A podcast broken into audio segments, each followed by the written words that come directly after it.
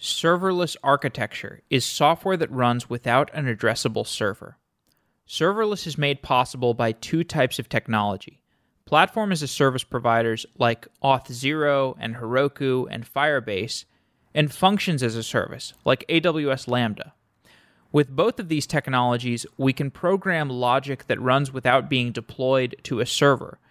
And by using platform as a service together with functions as a service, it really becomes a bright future in terms of how easy it is to manage our infrastructure.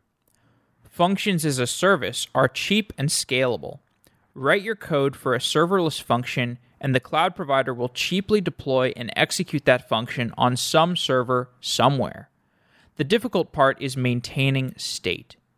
Since serverless compute instances are ephemeral, you are not dealing with a system that will keep track of your state it's going to disappear eventually. The ephemeral nature of serverless code requires us to shift our thinking, but the dramatic cost and simplified scalability make it well worth the effort. Serverless functions can add complexity in exchange for lower price and excellent scalability. Serverless platform as a service offers lower complexity at a slightly higher price. A serverless database like Firebase handles database scaling and gives you a nice web interface. A serverless machine learning platform like Google Cloud ML gives your models scalability and controlled deployment. A serverless authentication service like Auth0 manages your authentication. In addition to authentication, Auth0 has built a set of tools to allow SaaS companies to extend their platforms into a sandbox code execution environment. Bobby Johnson is an engineer at Auth0, and he joins the show to describe the toolbox that Auth0 has developed authentication, web tasks, and extensibility. And we also talk about how the world of serverless architecture is evolving. Full disclosure Auth0 is a sponsor of Software Engineering Daily.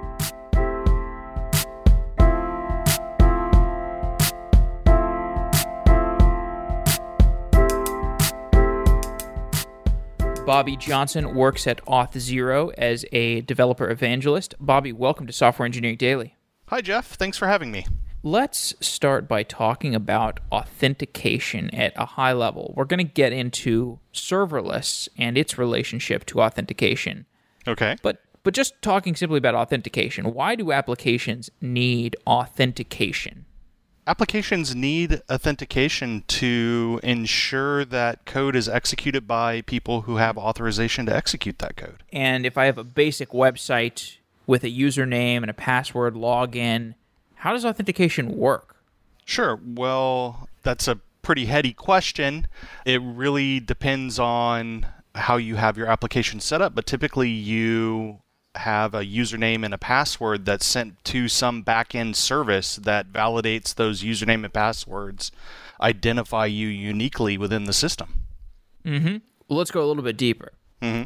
So, I mean, what's going on? What's the contract between the client and the server in just a basic authentication pattern with with actual servers, you know, the kind of thing that we've been dealing with for the last 20 years. Sure. Username and password is sent by the client to the server. That server then checks the username and password are valid. So, after I'm logged in, how does an application keep track of whether I'm logged in and who I am? An application once the authentication request is is complete, some form of token is passed back to the client that each subsequent request passes that token back to the server. So mm-hmm. the server knows on each request what uh, who you are basically via mm-hmm. that token. And so that client... token can have varying levels of complexity, right? It can just be a simple session token that identifies a session that's open on the server. Or it could be like a, a JWT full of claims of who you are and, and what you're allowed to do within the system. Mm and tell me more about the varying levels of complexity. What are some different things that an authentication token can have? Sure. Authentication token could identify your authority. So, who says you are what you are? So, if I'm authenticating, like maybe using my Google or, or Twitter or Facebook accounts, that authority may be a portion of that token. information about you can be encoded into that token. So your email address, your name, that sorts of thing, and maybe claims related to the specific application that you're using. Like, are you an administrator? Are you uh, allowed to create things within the uh, the application? Mm-hmm. And the client maintains the authentication token. Is that right? Well, the client maintains the authentication token in terms of handing it back with each request and managing any type of maybe refresh token scheme that might be involved in, in authentication. So potentially the token could be handed back to you with a expiration of three minutes and after three minutes or slightly before three minutes you want to request a new token uh, to keep the session live right mm. Tell me more about how that management of authentication tokens works and how often those tokens get invalidated by a server Sure. So that's kind of based on configuration of your your provider and how you want that set up. It's kind of dials that that you can tweak. It's it, getting a little maybe into to the weeds on the identity product at Auth0. I, I'm actually a evangelist for the the extend and web tasks products at Auth0. So going any any deeper than basically what I've explained is maybe a little outside my Sure, no yeah. problem. Then then uh, you know we'll, we'll dive into the the Auth0 related stuff shortly. Okay. Um, but I guess d- uh, talking a little bit more about just basic authentication. I mean, what's preventing somebody from stealing my authentication token and just authenticating as me? Sure. Well, typically you want all that traffic going over HTTPS, uh, a secure channel that mm-hmm. doesn't allow any type of man in the middle to get access to that token. Mm-hmm. The token is is typically also encrypted by the service itself, so only it can decrypt that token uh, to get at the values. When I use a external provider like Twitter or Facebook authentication mm-hmm. to some external app, how does that work? Is that any different than the basic password login that we're talking about authentication? Yes, absolutely. Typically, you are handing off a portion of your authentication flow to that provider itself to do the login portions and then provide the token back out. That communication happens both between the authentication provider, your client, and your backend services. So there's communication line between Twitter and the backend service to ensure the token issuing is secure. We have done many shows about serverless technology, mm-hmm. but we've not focused on identity. So if people are totally unfamiliar with serverless, we've you know you can go back into some previous shows. Uh, serverless is a is a broad term just to refresh people's memory. You, know, you could be talking about a service like Heroku or Firebase where you have, I guess with Heroku, you still have a notion of servers, but with Firebase, for example, you just have an abstraction that represents a database, and you don't have to manage the servers that underlie those da- that that database. It's not like an addressable server. It's more like a blob of of storage, essentially. Same thing for Amazon S3 or Google Cloud Machine Learning, where you're just interfacing with this service and some opaque endpoint, and you're not addressing servers. And then on the more more contemporary level, serverless means functions as a service. Amazon Lambda, Google Cloud Functions, which are executable blobs of code that will be scheduled onto some machine on an Amazon or Google data center and it will be executed cheaply. But since you're not addressing a server, the underlying infrastructure might shift around. And so, you know, we get these benefits out of out of serverless functions as a service, like scalability and low cost. But we have some issues because we no longer have a server as an addressable entity. Have I have I described the world of serverless in a way that matches your description of it? Uh, I think you did a pretty good job of, of describing it. I, I think the big difference between using a service like Heroku and using a serverless service is you're deploying to Heroku uh, uh, an application as a unit, a set of functions that interact together. And when you go to scale scale out on Heroku, you're scaling the entire application itself. Whereas a, a function as a service uh, platform allows you to do that scaling at a much more coarse level level.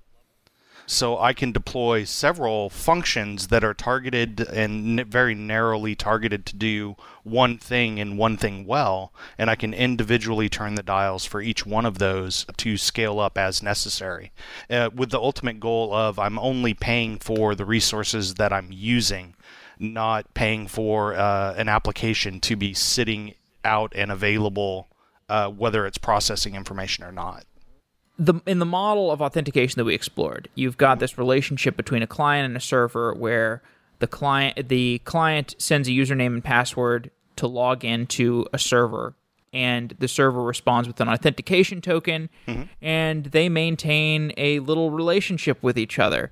But if you have this shifting sands of underlying infrastructure where the server that you're communicating with might essentially disappear because the code gets scheduled away from it.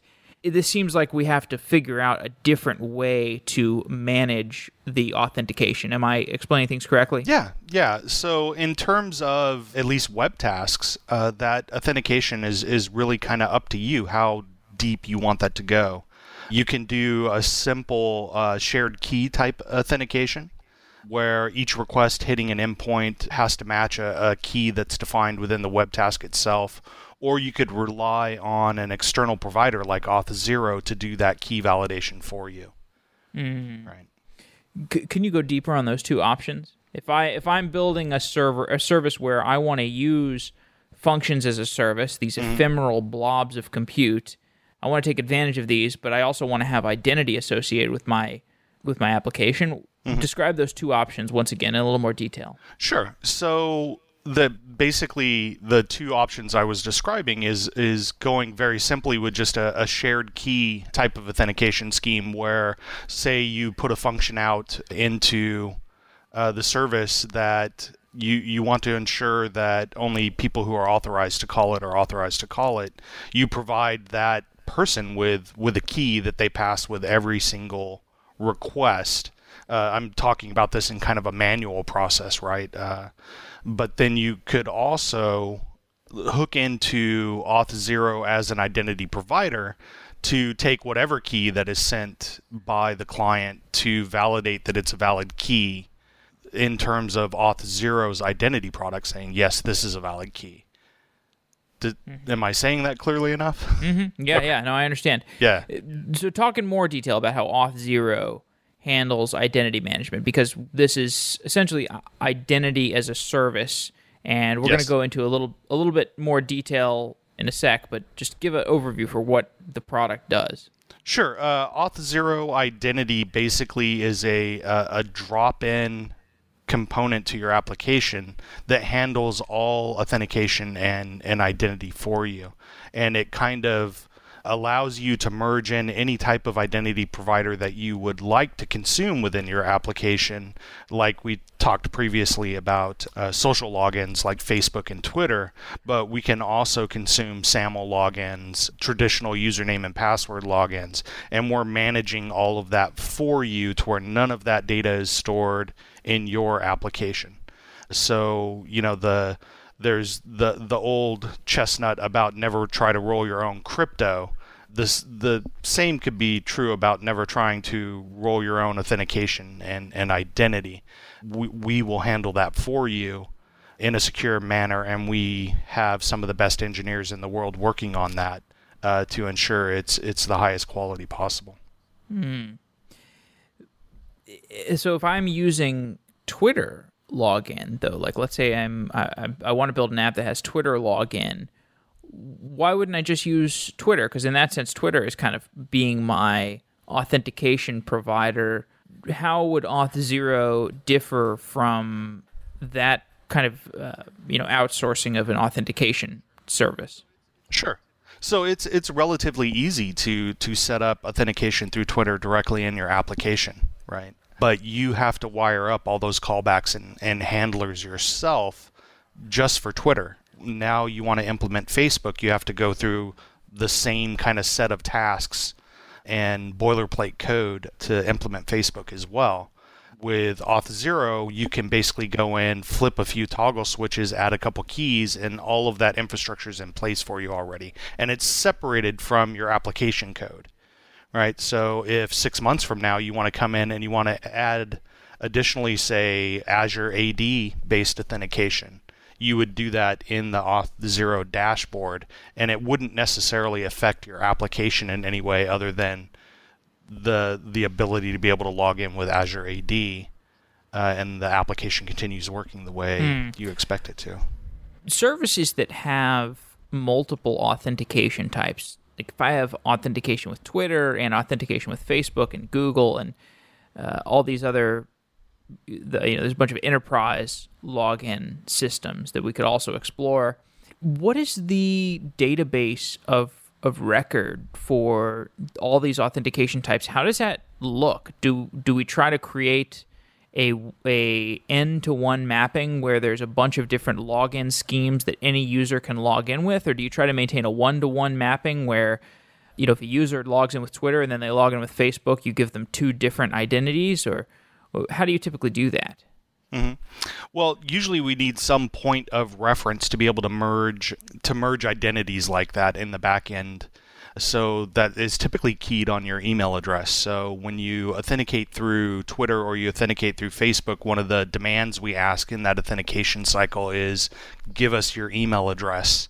And then we can search through our, our backend systems for other accounts typically, or or not accounts, but uh, identities that are have that same claim. And it's up to you in the, the dashboard in Auth0 to decide whether you want to merge those two things together or not. So I want to go from here to talking about web tasks and i think the way the place to start there is is with web hooks and then we're gonna we're gonna get into web tasks and we'll talk about how that relates to serverless and authentication but this is this is how we can start to talk about some usability layers that are being built on top of the serverless infrastructure. You know, the, obviously the value of the serverless infrastructure is that it gives you on-demand, uh, really easy scalability and much lower cost. But with that has come some usability issues. So let, us start with webhooks. Explain what a webhook is. Sure. So a webhook is a very elegant solution to a, a, very old problem. And and that problem is when you put a software as a service application out on the internet for other people to come consume that application, eventually they want to use your application not just in the concept context of that application itself. We use several different SaaS offerings on the internet within a company itself, and we want those things to be able to communicate with each other. So, in the example of maybe GitHub, when I have an issue that's that's logged in GitHub, I want something to be able to pop up in Slack for me to let me know that hey, an issue was just filed on GitHub and I need to go address it. A webhook allows you a very simple method to subscribe to those events and have a payload be shipped across the internet to some endpoint to handle that mm-hmm. event happening. And describe the client server relationship for a webhook in a little more detail. Maybe you could give an example. Sure.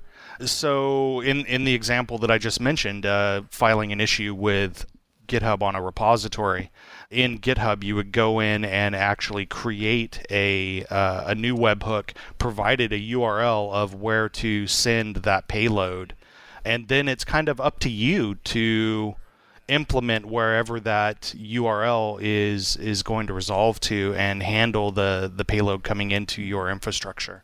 You might be lucky in that the other service that you're wanting to kind of wire together or glue together already has baked in functionality for handling GitHub web, webhooks, but it might not as well.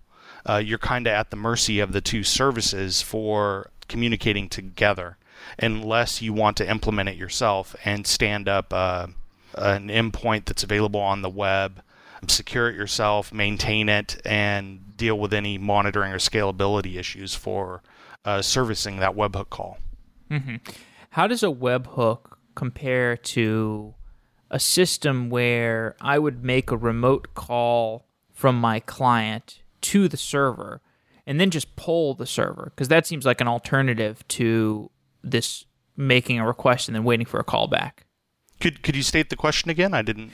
So so let's so you, basically there's two ways of you know getting information from a server that takes some time. So like you could you know you could have your client make a remote call to the server and then poll the server and just keep asking it like have you finished the task yet? Have you finished the task yet?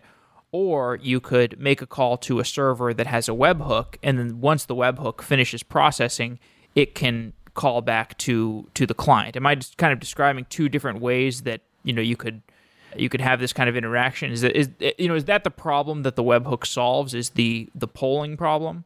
Yeah i believe so. And so instead of uh, instead of constantly hitting GitHub to say what issues are there. Are there any new ones? You can actually have GitHub notify you of new issues coming in, and that's fundamentally easier to, to work with, takes less resources. Mm-hmm. What are the challenges for the provider of a service with with webhooks? Is there is there anything difficult about setting up webhooks on your server? Provider, like say for GitHub, does webhooks present a, a quandary for them? Yeah, like a management. Like, is there any difficult management issues? I wouldn't think there there would be difficult manage management issues for the webhook issuer, right? Being able to hmm.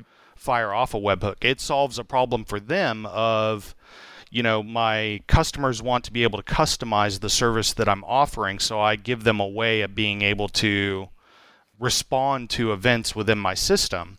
But all of the burden is placed on the customer themselves of how to actually do that response, right? Okay. Are there any uh, usability issues with webhooks that are worth discussing before we dive into web tasks? Like sh- the shortcomings of webhooks that perhaps the web tasks ended up solving? Sure. So I, I think what, what I just said is kind of the, the major red flag for me. Webhooks are, are, are, a brilliant solution, like I said, to to a problem that we've been dealing with since you know the 90s or maybe even before, and that's customizing a, a software offering for individual clients who, who want who want to be able to, to consume your application. But webhooks really solves the problem for the SaaS itself it doesn't necessarily solve the complete problem for the customer that's using the the product right? The the the end user has to consider how they're going to consume the the webhook calls in their own infrastructure, maintain that infrastructure and any costs associated with, with doing that, right? Including internal organizational costs of developing new functionality, of responding to the webhooks. Am I mm. saying that clear enough? Yeah, it makes sense. Yeah. To, to explain to people further, a web task is a web hook with a server included. It's essentially a serverless web hook. Explain what that means. Sure. So we like to use the term serverless extensibility, and it's a it's a term that we coined to describe a pattern where SaaS providers take advantage of a serverless platform like Azure Functions, uh, Lambda, uh, to securely execute for the purposes of allowing customers to extend functionality of the SaaS product. Some really good examples of that are uh, Twilio functions and uh, Auth0 rules. The ultimate goal of, of serverless extensibility is to remove that burden that I've been talking about that webhooks uh, place on your customers to implement and maintain applications needed to process the webhook calls. Instead, you take that burden on uh, for your customers by providing a secure execution platform directly as a part of your product. Hmm. Can you give an example of that? Explain that in more detail.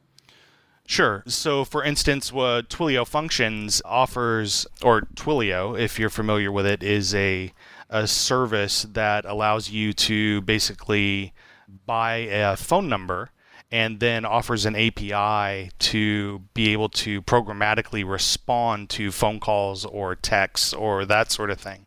They offered webhook functionality, just like GitHub does. When a call comes in, a webhook is called uh, with information about that phone call, and whatever you choose to implement at the other end of that webhook call can respond to the phone calls or text messages and you can build pretty complicated kind of phone tree sort of systems, right? Brilliant product. Twilio is an amazing product, but it put that burden on you to be able to host the application yourself that's going to be doing the interaction with the application.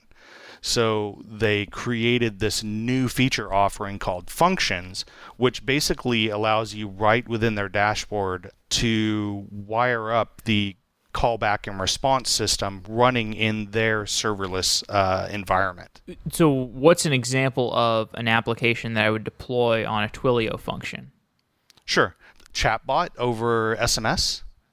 So I send mm. a SMS message to uh, a specific phone number. Twilio gets that message in inside their infrastructure, bundles up just like you would with a webhook, but sends it off to a function you've predefined to execute whatever logic you'd like to execute, and then respond back uh, to the text message with another SMS message. I see. In so so in contrast, if I were setting up my if I so if I basically I'm like I want to have a chatbot service where I can order a pizza via text message. And if I wanted to build that application without Twilio functions, I would be building that, deploying it to a server somewhere on AWS or Heroku or hosted on my own server. And and basically, you know, I could do I could use Twilio for the authentication of phone numbers and and have my users send a text to a number that I have assigned you know, on I've built I've I've set up a phone number on Twilio's infrastructure. Uh, my users send a message to that phone number to order a pizza, and Twilio manages the request response of the phone number. But then I have to handle those uh, messages with my own server. And in contrast, with if I was using Twilio functions, they would be hosting the code, and then they would scale up or down the code for actually processing the pizza order. Exactly. Yeah, you said it very well. Webhooks, you know, we've already said is a, a, very good solution to a problem. The problem that we're trying to solve with serverless extensibility is the other side of the webhook. So once the webhook calls something, what is what is that something you're calling? And can we bake that thing directly into our platform so that it doesn't put the burden on you as a customer to have to go and create a AWS account or create a small application to service those webhook calls. Mm-hmm. So the Twilio example, mm-hmm. it, Twilio is not actually using web tasks, right? They're using like basically a something that is similar to a, a web task. You're, you, but you're kind of giving that as an example for the kind of functionality where you would want to couple the couple the API API response with the uh, the the provider. Are there so are there? I guess what I should ask is, are there direct examples of people that are using web tasks themselves to, to kind of a, uh, you know give a more direct example of web tasks? Yeah, sure. So web tasks in Auth0 actually grew out of our own identity product in terms of Auth0 rules. So when a person authenticates uh, using the identity product, a lot of our customers wanted some type of webhook like functionality to be able to execute some big bit of logic uh, on every single login. So similar to what Twilio did, they had they had a similar problem.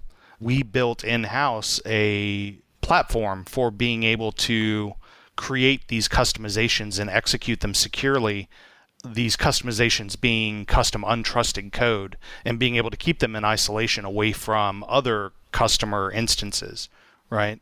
And the rules was incredibly popular for Auth0 and, and really helped us get a lot of success with our users. So we thought if this was a, a benefit to our customers, we could carve it out and make it actually a product into itself. And that product that that I work on the team myself and my team work on is called Auth0 Extend.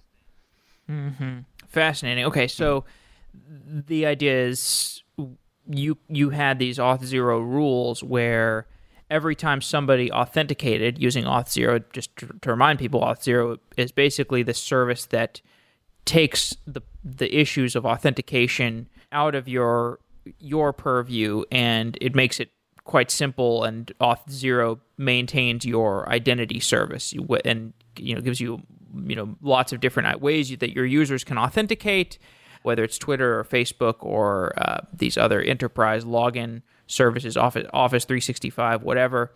But you know when you when your users log in maybe you want to do something like let's gather telemetry data on on a user after you know after they uh, let's say after they authenticate for the first time we want to also send a ping back to we want to you know take their IP address and like run it through some you know check and get more telemetry data on where they are uh, or we want to you know in we want to send a message to some other logging server that we have to increase the user counts uh, that have logged in today. We, we just want to have messaging or notifications or updates that are tightly coupled with people authenticating. Yeah, definitely. Uh, the the use cases are unlimited, right?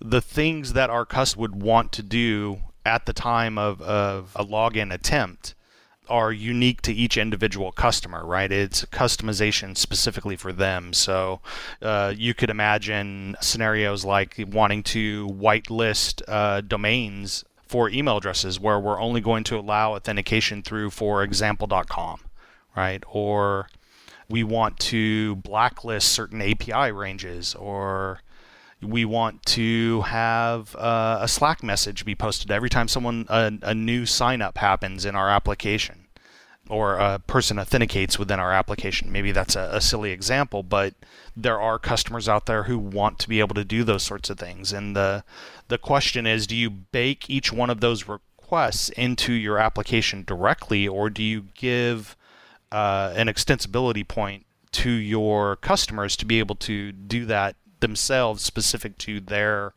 tenant basically within Auth0 uh, and make it as easy as possible for them to go in and, and write that code for whatever specific use case they have and execute it securely so that it doesn't affect any other client within uh, Auth0 as well.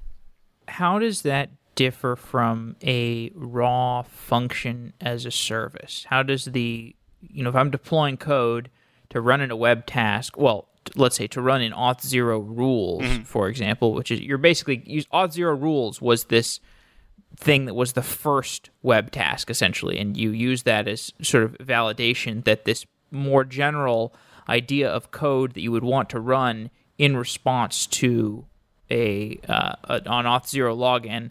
This this could be abstracted into code that would you would want to run alongside a an API service like Auth0 or Twilio or Salesforce or these other popular SaaS platforms that have turned into APIs or they started out as APIs for developers in the case of Twilio. When you want to couple this functionality that's going to run in response to something that SaaS provider or that platform as a service provider is doing, and you're you're talking about this abstraction of a web task, how does that differ from just deploying that code on a raw function as a service like AWS Lambda? Sure deploying that code on something like Lambda requires you to know how to do that, right? Whereas the rules system within Auth0's dashboard itself is baked right into the UI right there in your account. You get a uh, an editor right in your browser where you define the logic in JavaScript uh, right there, and we do all the management of deployment, scaling, maintenance, and those things for you. So it's it's re- like I said, removes a lot of the burden on the customer from using our service, which makes them happy and they tend to stay with our service. You know, the benefit for SaaS providers is that web tasks and extend both provide more stickiness within your platform than traditional webhooks. Do web tasks have the cold start problem that the functions as a service have? Mm. Well, web tasks, the the Auth0 web task technology that we've developed is is very focused on execution with high fidelity, uh, HTTP fidelity. So we go to great lengths to reduce the cold start execution. Explain the cold start problem for for people who don't know, who are not familiar with the, the serverless cold start problem. Sure. So cold start, what we mean by that is that we we don't uh, a request comes into an HTTP endpoint and there isn't necessarily something there waiting to respond directly to that HTTP request. So we have to set up some form of infrastructure to be able to, to properly handle the request. And with that time is can can take uh, I'm explaining this horribly let me let me see if I can let me see if I can word it cor- correctly. Sure. So, and I know this you know, st- stuff can can get muddy. So, Yeah. AWS Lambda, for example, Mm-hmm. I'm going to deploy my code to AWS Lambda, and what that means is that whenever an event triggers the Lambda function to run, my code is going to get loaded onto a container somewhere on Amazon's infrastructure and it's going to get executed. And I don't know where that container is. I don't have an ability to address it. Uh, I don't know how long it's going to be standing up, but it's going to address it's going to address the response. It's going to address the my request and it's going to send me a response. And then it's going to be around for some time and I can ping it with more requests. But that first ping to the function as a service has a cold start problem because the the code that I've loaded into a lambda function has to get I mean the code that is basically hosted on Amazon servers at that point has to actually get loaded into a running container in order to execute. Because the difference with functions as a service versus actual addressable servers is that the code is not always like in memory waiting to get executed for you. It's like a function as a service. It's a function you can call on demand. And this cold start problem can be an issue if you've got if you want to run stuff that's super responsive um, on functions as a service. Very, very well put. Yeah, that that was a, a great explanation of the the cold start problem. And the way we go about solving that is that we've always got containers that are spun up and ready to accept uh, a call. And if uh, a container is not set up to uh, handle a specific function already, we have uh, a method to quickly deploy that code directly to one of those hot containers and respond to the call quickly and and because our focus is on execution in in an HTTP scope a request we need to keep that cold start functionality you know very low latency. So we try to you know make that cold start functionality happen in you know hundreds of milliseconds instead of you know potentially a couple minutes. It's pretty interesting. I, I mean, you know, you think about serverless and just how you know th- how dramatic the cost reductions are.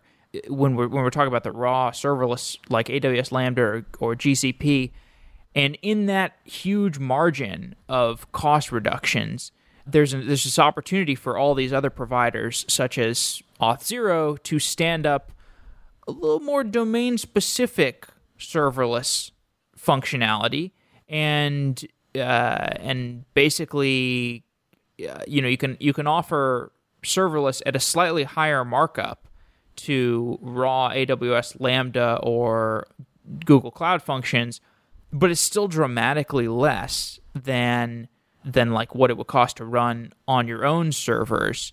Uh, so it's, I think it's kind of an interesting market that's that is, that is going that is cropping up between the uh, actual compute and the raw serverless functions. Well, while WebTask can be used to do similar things as other fa- FaaS platforms, like you're saying, we like to think that we are fundamentally trying to solve a different problem, and and that problem is the the serverless extensibility concept that we were talking about earlier. Okay, describe that in more detail because I know you work on Auth0 Extend. What what is that Sure. serverless extensibility you're talking about? Sure. Uh, serverless extensibility is a term we coined to describe a pattern where a SaaS provider takes advantage of a serverless platform to securely execute code for the purpose of allowing their customers to extend the functionality of their SaaS product. It's, like a it almost seems like a sidecar. It's like I'm I'm Salesforce.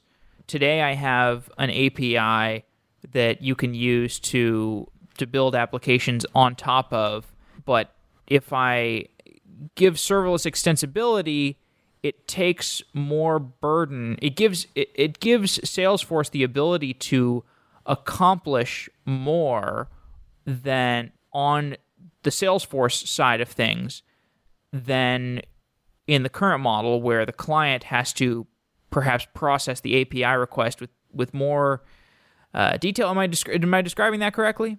Yeah, I, uh, the way I tend to look at it is that you're lowering the barrier of entry to you know customizing your Hmm. platform or your SaaS product uh, to the point that you don't necessarily need you know developers in the back end developing applications that process those webhooks, right? You could potentially have I I don't want to say lower skilled people, but not necessarily a developer go in and customize uh, how your uh, platform behaves to certain events, right? So we're lowering the barrier of entry by removing some of the burdens that might require a more uh, costly solution. Can we give another example? Because I think the this is kind of a hard topic for for me to understand personally. So I'm going to assume that the Sure. there's some difficulty for the listeners to understand it. Maybe is there is there another example we can give? We gave the example of the pizza delivery service where basically you take some of the effort out of the client and put it onto the server. You basically d- did the same thing with the example with Auth, Auth0's. Uh, what was the trigger? The the thing that became WebTask. It was the original Uh, Auth rules, Zero rules. right? Okay, so that was another example. Well, you brought up uh, uh, Salesforce, right? Yeah. Uh, Salesforce is is very is a customer relationship management kind of platform application. You could imagine if you were Salesforce and you were trying to sell this software to Fortune 500 companies or other customers, um, those customers start to come up with requirements of, of things they would like Salesforce to do for you. And each customer would have their own unique set of requirements of functionality that they would like to happen. So if you're a CRM, let me give you a couple of examples of, of things you might want to do. You're adding a lead into the system, and customer A would like to have some logic execute when the lead is added that if the the value of that lead is over say $50,000 we'd like a message to be sent directly into Slack. Hmm. But customer B, what they would like to do when a lead is put into the system is to maybe call out to another service to gather or enrich some uh, data about that particular lead. Like maybe all you have is a name and an email address. So you'd like to reach out to some service that would maybe, based on that email address, give you a Twitter handle, a Facebook URL, uh, potentially any public address or something like that associated with the email address, and have that enriched into your lead data model and then stored within the system itself, right? Web tasks work really well for that type of, of glue code between services to get that business done. So similar to maybe uh, you're familiar with Zapier, where you can use Zapier to kind of bridge or glue two different services together through a kind of a visual mean, a visual means. Uh, web tasks are a more developer focused sort of offering than Zapier. And that's just one potential use case, right? Writing that glue code between services and, and enriching data. Mm-hmm. and if I'm just running all of that stuff, if I'm managing all that code myself instead of putting it into some kind of sidecar or putting it into a Zapier service, just zoom in a little bit more on why that's harder to do. If I'm the developer and I don't have access to these serverless uh, types of management things, why is that harder?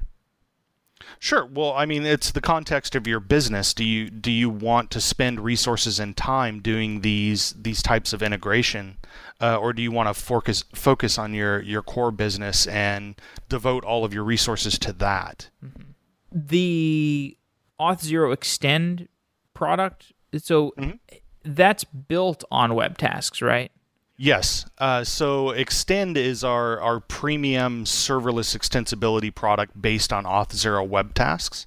It consists of a backend infrastructure that securely handles execution of your custom untrusted code in isolation, but it also offers a, a white labeled embeddable editor that is fully customizable and themable as well as uh, any monitoring or maintenance that might be needed for that backend infrastructure. We handle all of that for you. Okay, I see.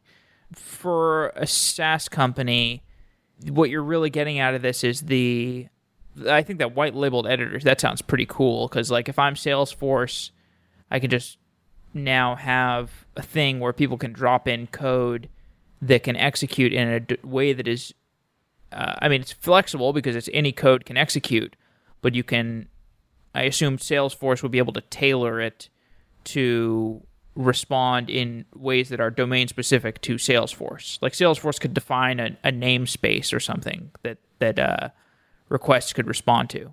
Sure. Yeah, I, I, like to think of, you know, we, we talked about Twilio functions earlier. I like to think that if Extend was in existence when, when Twilio was working on that, we could have made a play to say, Twilio, why don't why don't you use our mm. platform instead of building all that yourself in house? And that's primarily the market we're going after with with Extend. So the companies that are choose that are, have recognized this problem within their own platform and are making the choice of do we solve it by dedicating our resources to building it, or do we look at something like Extend uh, that is a drop-in serverless extensibility platform? It's a brilliant product. It seems nascent. Like, I mean, I'm I, am i am very interested in, in this product, but are there a lot of other people that are interested in it at this point, or does it kind of feel like, oh, we're a little bit early, and you know, this is gonna this is a market that's gonna develop, or does is the market already popping? Sure. The, we we've got a, a nice funnel of of interested parties and uh, a handful of of very uh, engaged customers.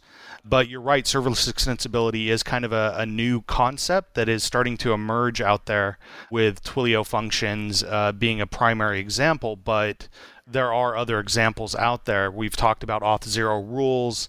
Uh, there's also Stamplay, which is doing a, a, similar type of serverless extensibility within their uh, product offering. So companies are recognizing that they need to go uh, beyond webhooks to entice more customers to come to their platform and, and use it, right? Webhooks is, like we said, a, a, a brilliant solution to an existing problem we've all been working with. We're making, we're attempting to make webhooks better and go beyond that to uh, like I said, lower the bar for people who are wanting to engage with these services. When you go to a company like GitHub, and I, I have no idea if you've talked to GitHub or not, and you you would say, hey, we've got this Auth0 Extend product, and we can give you a execution environment where where programmers can spin up their own code. Doesn't that sound more appealing than webhooks? Uh, is is that kind of thing enticing to you know? Because I'm sure you've talked whether you've talked to GitHub or maybe we could talk about some other enterprises. I mean, what's their response? Are they like, yes, let's absolutely do this, or it's a little too early for us, or our webhooks are working just fine? How are they responding to that sort of pitch? It really depends on the the customer that we're speaking with, right? We we've had people approach us because they've seen our marketing out in the marketplace and they have this problem, they're feeling that pain. And we have also approached uh, companies who who offer webhooks and made the pitch to them and they, they genuinely seem receptive and we typically do some type of prototyping with them, uh, proof of concept sort of thing to kind of prove out the model. Uh, and so far, we've we've had great success with it. Hmm. Okay, let's talk a little bit about the future. You're at one of the companies that is betting the most on serverless. Give me a picture for what infrastructure is going to look like in five or ten years. The most cutting edge infrastructure from from your standpoint of where serverless is today and where things are going. Mm-hmm. Serverless is is really allowing you to focus in a very granular way of just the logic that you want to execute. I, I could really see organizations being able to, to deploy entire applications out in serverless infrastructure without having to consider things like uh, Docker images or VMs or those sorts of things and, and get very far. You mentioned earlier that I attended Serverless Conf in, in NYC this last week, and the, one of the compelling stories that came out of that was a cloud guru, uh, which is a online training uh, sort of website. And they were able to use serverless technology, including web tasks, to stand up their first iteration of their application offering over a weekend. and gain considerable amount of traction. So that speed to market for them was definitely a, a boon that allowed them to be successful early on and iterate on their their product quickly. So there was no logging into an EC2 server. There was no logging into Docker containers. They built their entire infrastructure on services, basically. Yeah, uh, you know, basically uh, serving up HTML via S3 and then making any kind of API calls back out to simple serverless uh, endpoints. Who do you think who still needs to maintain servers? Like in five or ten years, what are the businesses that still need to maintain AWS instances? Mm-hmm. Hopefully AWS and everybody's moved to serverless to where they can focus on their you know their core business and and not be as concerned with uh, infrastructure. Is there a resistance to from from anybody who's who are kind of like nervous about deploying their stuff to serverless?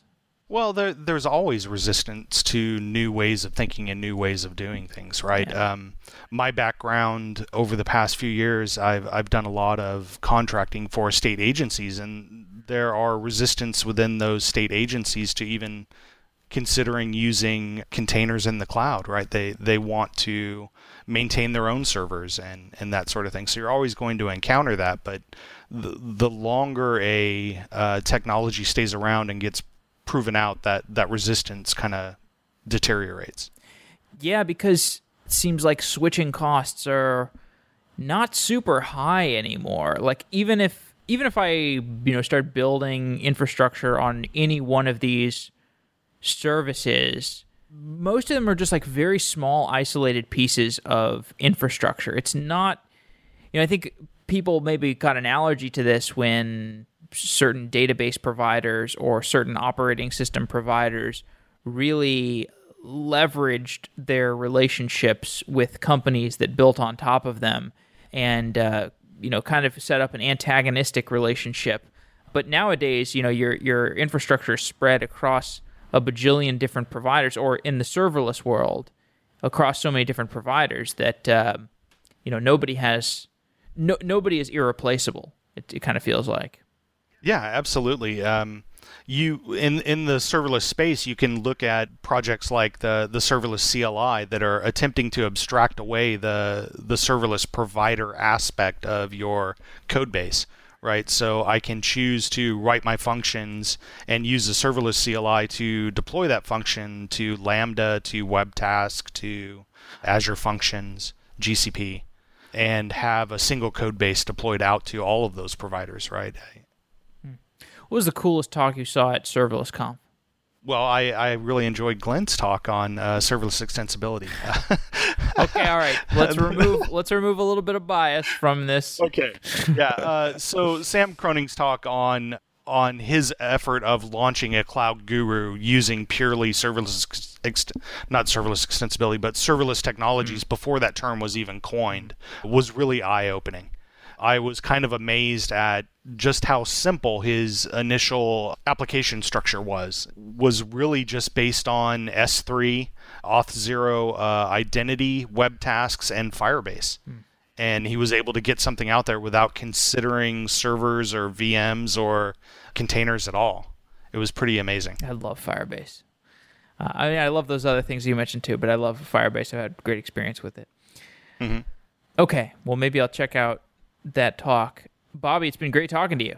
All right, Jeff. I, I really appreciate it. Thanks for having me on. Yes, absolutely. I think we covered a lot of great ground. Wow.